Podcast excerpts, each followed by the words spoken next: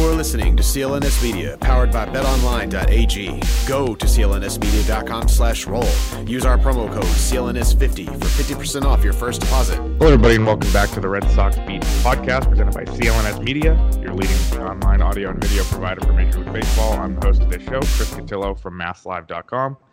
Uh, we are doing episode 221 of the show. It's June 17th. Red Sox are in Minnesota for a big three-game series against the Twins. Uh, this episode is presented by Indochino, the world's most exciting made-to-measure menswear company, and our guest is Dan Hayes, who covers the Twins for the Athletic. Dan, thanks for coming on. Hey, yeah, and thanks for having me on. And uh, I'm sorry my voice couldn't come with us, but uh, it'll sometime in the next week it should arrive. So uh, we'll get back to you then.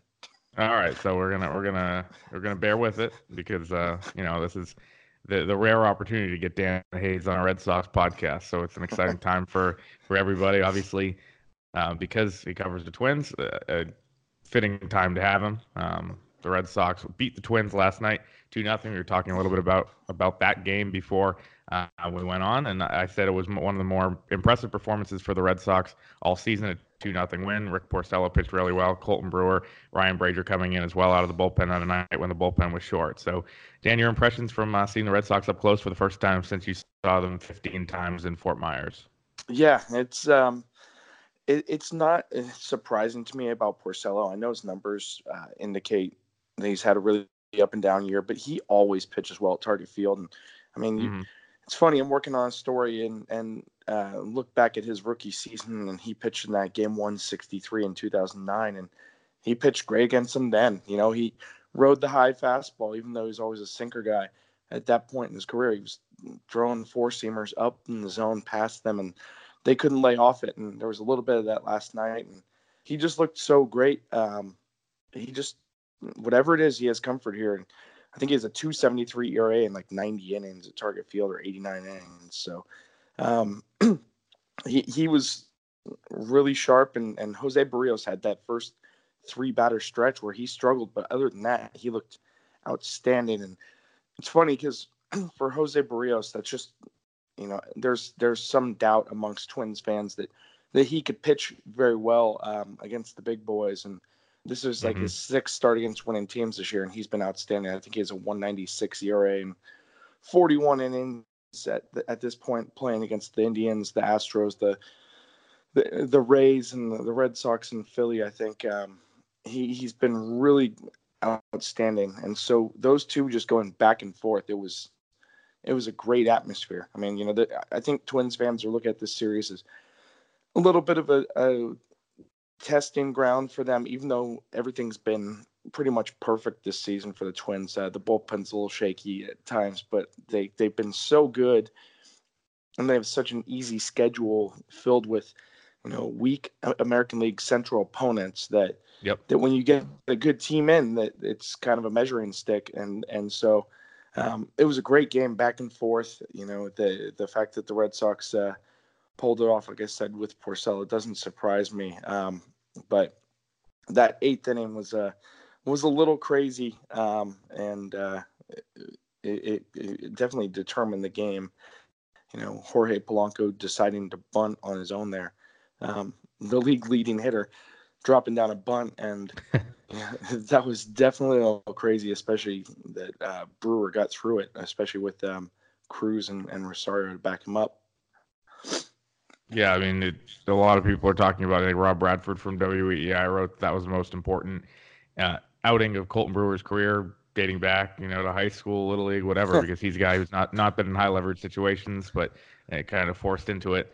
Uh, last night, tonight, you get David Price going against Michael Pineda. I think it's interesting you talk about how you think that's a measuring stick for the Twins. I think around here, um, you know, my partner at Mass Live, Chris Smith, wrote a column saying that this series is huge for the Red Sox to prove that they can compete against the good teams because they haven't really at all. They've, you know, lost to the Yankees. They lost four out of six to the Astros. They've not played well against the Rays. They just lost three or four of them at home. So it's been kind of a season for the Red Sox where they've been okay against the bad teams. Like they swept the Royals, they swept the Orioles this weekend. But when it comes to to the big boys in the American League, um, they're haven't been good. And I think it's interesting that the teams who have really proven that they are, you know, that the upper echelon, like a team like the Twins, who is really running away with AL Central already, still views the Red Sox as the big boys, despite you know the record. The Red Sox are obviously getting hot right now, uh, six game win streak as of as of this recording, and um, the Twins are one of the best teams in the American League. And I I don't think that that's something that you would have predicted talking to you at you know the winter meetings or all through spring training or anything like that that this performance would have happened. So I guess what's your level of surprise that everything has gone perfectly, like you said, for Minnesota? Um, you expected that they could be good. Um, I you know I would have thought you know publicly I was saying 85, 86 wins just because that's what they looked like. But you you had to have so many things go right for them this year, and and they really all have. And and so in that regard, there is a lot of surprise. I mean, you you look across the board and, and there's not one thing that really hasn't gone well. Uh, Nelson Cruz was a great addition, but did you think it was going to bring the best out of Buxton and Kepler and you know uh, the the two of them have stepped up their game so much. Kepler went in yesterday and he was fourth in uh, outfield uh, outfield WAR um, in the American League, and and he's just been dynamite. You throw in the fact that Buxton has responded after just a horrible year last year. Uh, Miguel Sano's come back, like, and and even though he's striking out 36% of the time, he's got somewhere around a 600 slugging percentage. Like, you just look everywhere. Everything that they've asked someone to do seems to have turned out really well. And and there was a, a lot of talent in the room going in. I mean, this is a team that had six top 100 prospects in 2016, mm-hmm.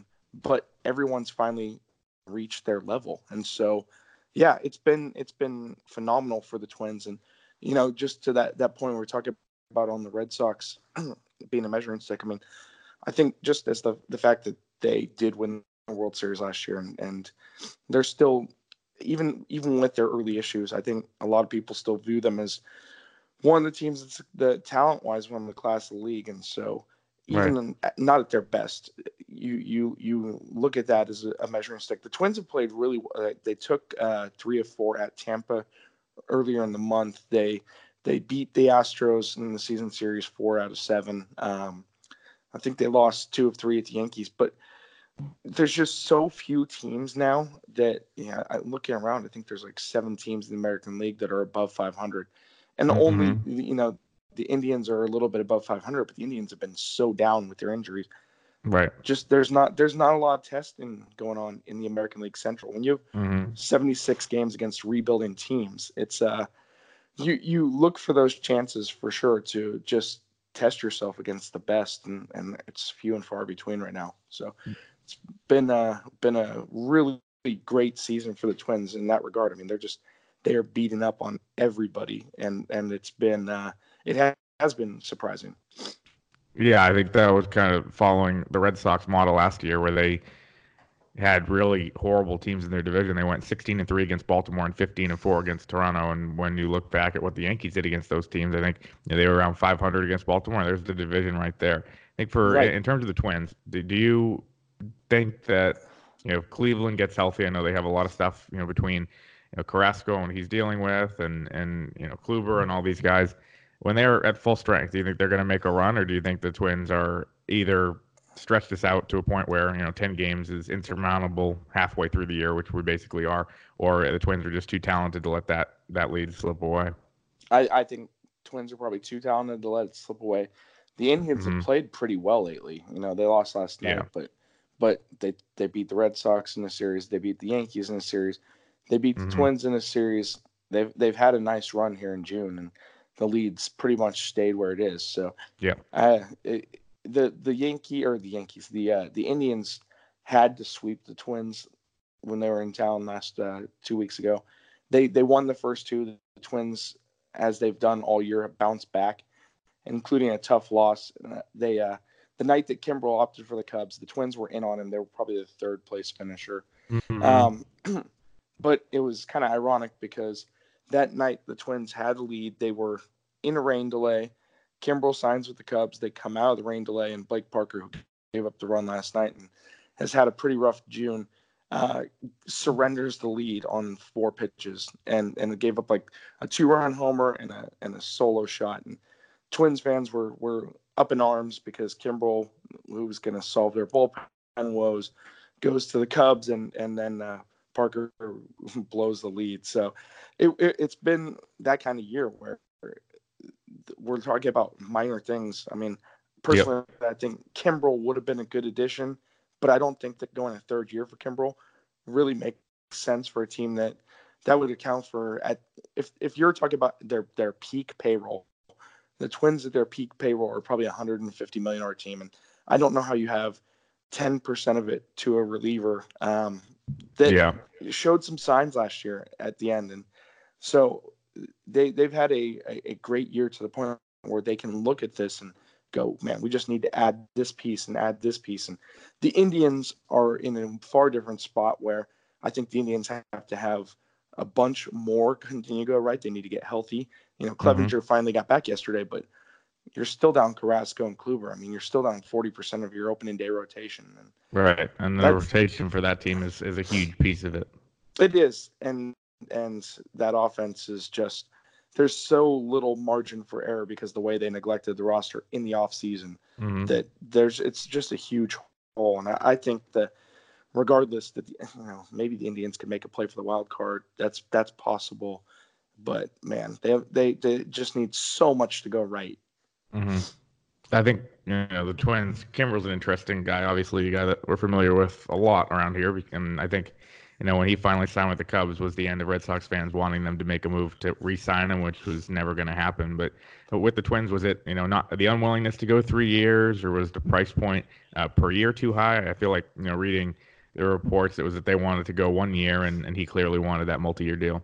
Yeah, he did, and I I think they were pretty aggressive. I, I know Tampa was somewhere around two and thirty-one for mm-hmm. their their offer, and then they were willing to go to three and thirty-nine. Um, I wouldn't be surprised if the Twins were around that two and thirty-one uh, because they did they they were willing to go a second year, but I ideally I think they were one year and an option. I look I, I think they saw a, a great opportunity to get him in there, um, and he definitely wanted that third year because I he probably could have got a one year deal that was higher, um, you know, probably 15, 16 million, and then put himself back out there without the qualifying offer and and he took the security and he took it in a great landing spot. And that's the other part. I mean, look, if, if you're gonna you you look at the Rays and that you know three and thirty nine, that's a really healthy offer. And for a team with the record that they have, I mean, you know, you're putting yourself at a really good shot and make the playoffs by going there.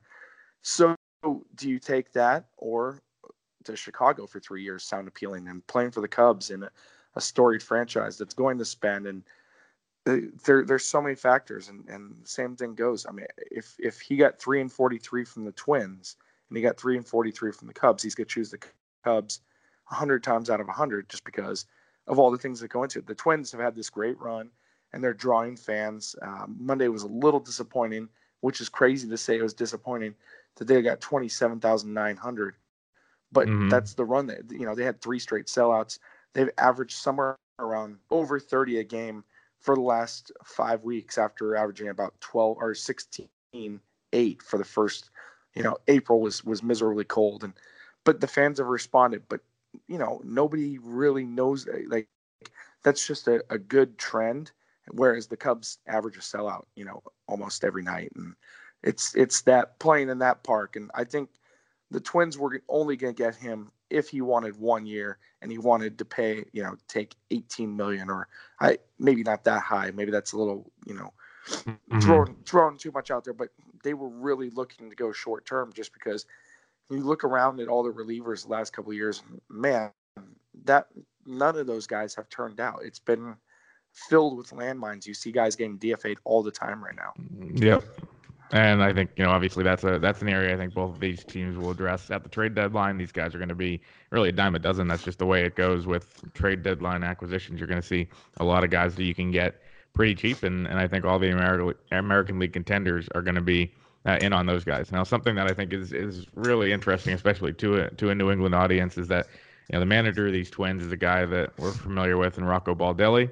He's a first year manager and someone that you know the people that have covered the Red Sox that I talked to said if I was going to start a team and I had to pick any manager, you know, not knowing what was going to happen, I'd go with Rocco Baldelli. There's some veteran people on the beat who have said that, and, and the Twins obviously took that leap in a little bit of a surprising move and in doing that over the winter.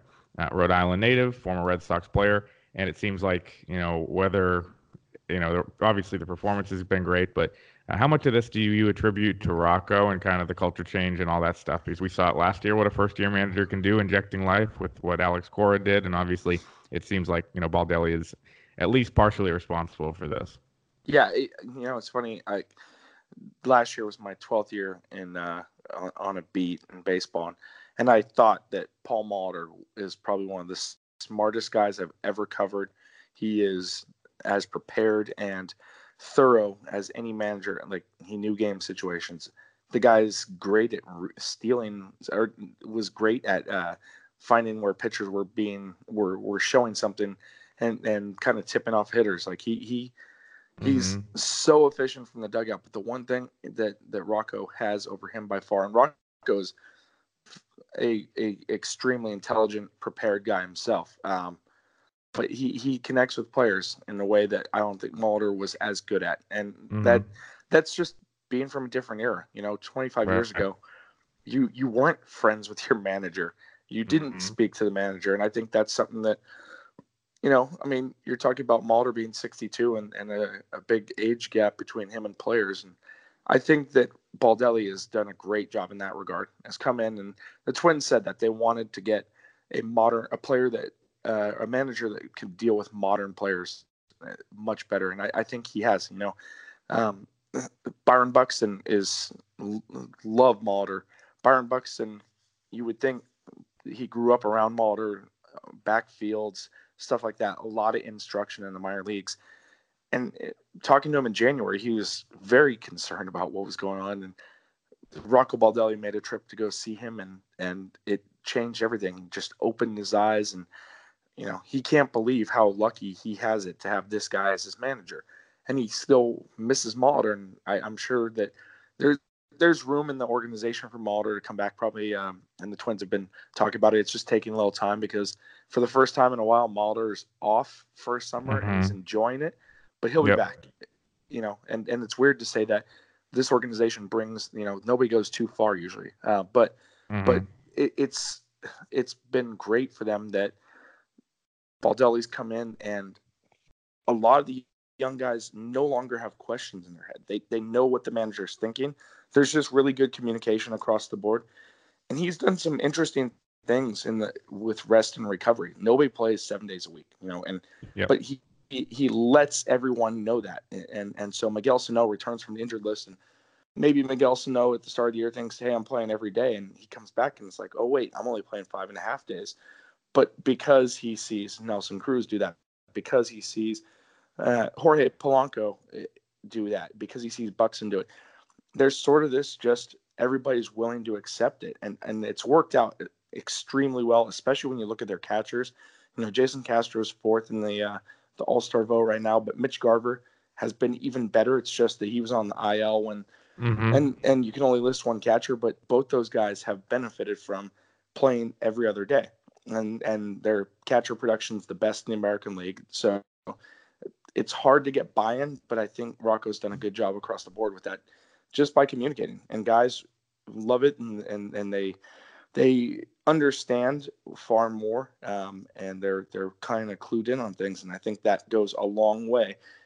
It, it hasn't hurt that they've been winning to accompany all this because right. you know that guys aren't saying, well, I, I need to help the team and, and I should be in there. You know, there's none of that the way things have gone. It's been extremely good as as far as things could go. You I don't think that you could have gotten off to a better start if you're Rocco Baldelli. And it's been fun to watch just because you know the the personality and, and the story and everything he endured. And I understand why rest and recovery, given what his career path was and all the stuff he he suffered. It, it you know it, it was something going into it that was interesting because the man knows what it's like to be the pinnacle of the baseball world. I mean, you look at his 2008 postseason, hitting home runs in the World Series. You know, they had the big hit to send them to the World Series, um, the the single off lester and you know, and then he also understands what it's like to not be able to stay on the field. So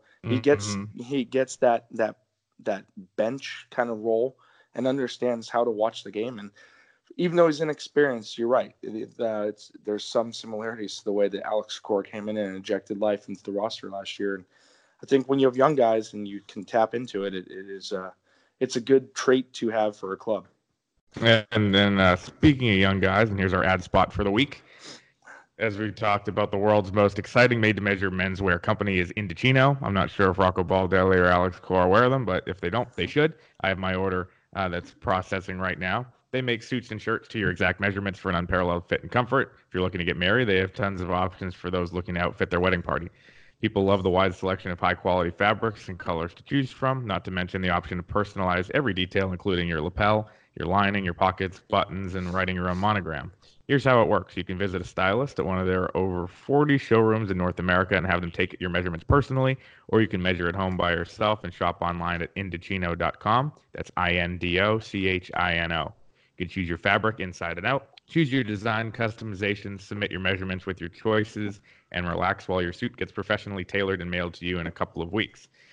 And this week we have a special on the show. My listeners can get any premium Indochino suit for just $369 at Indochino.com. Entering SOX, that's S O X, at the checkout.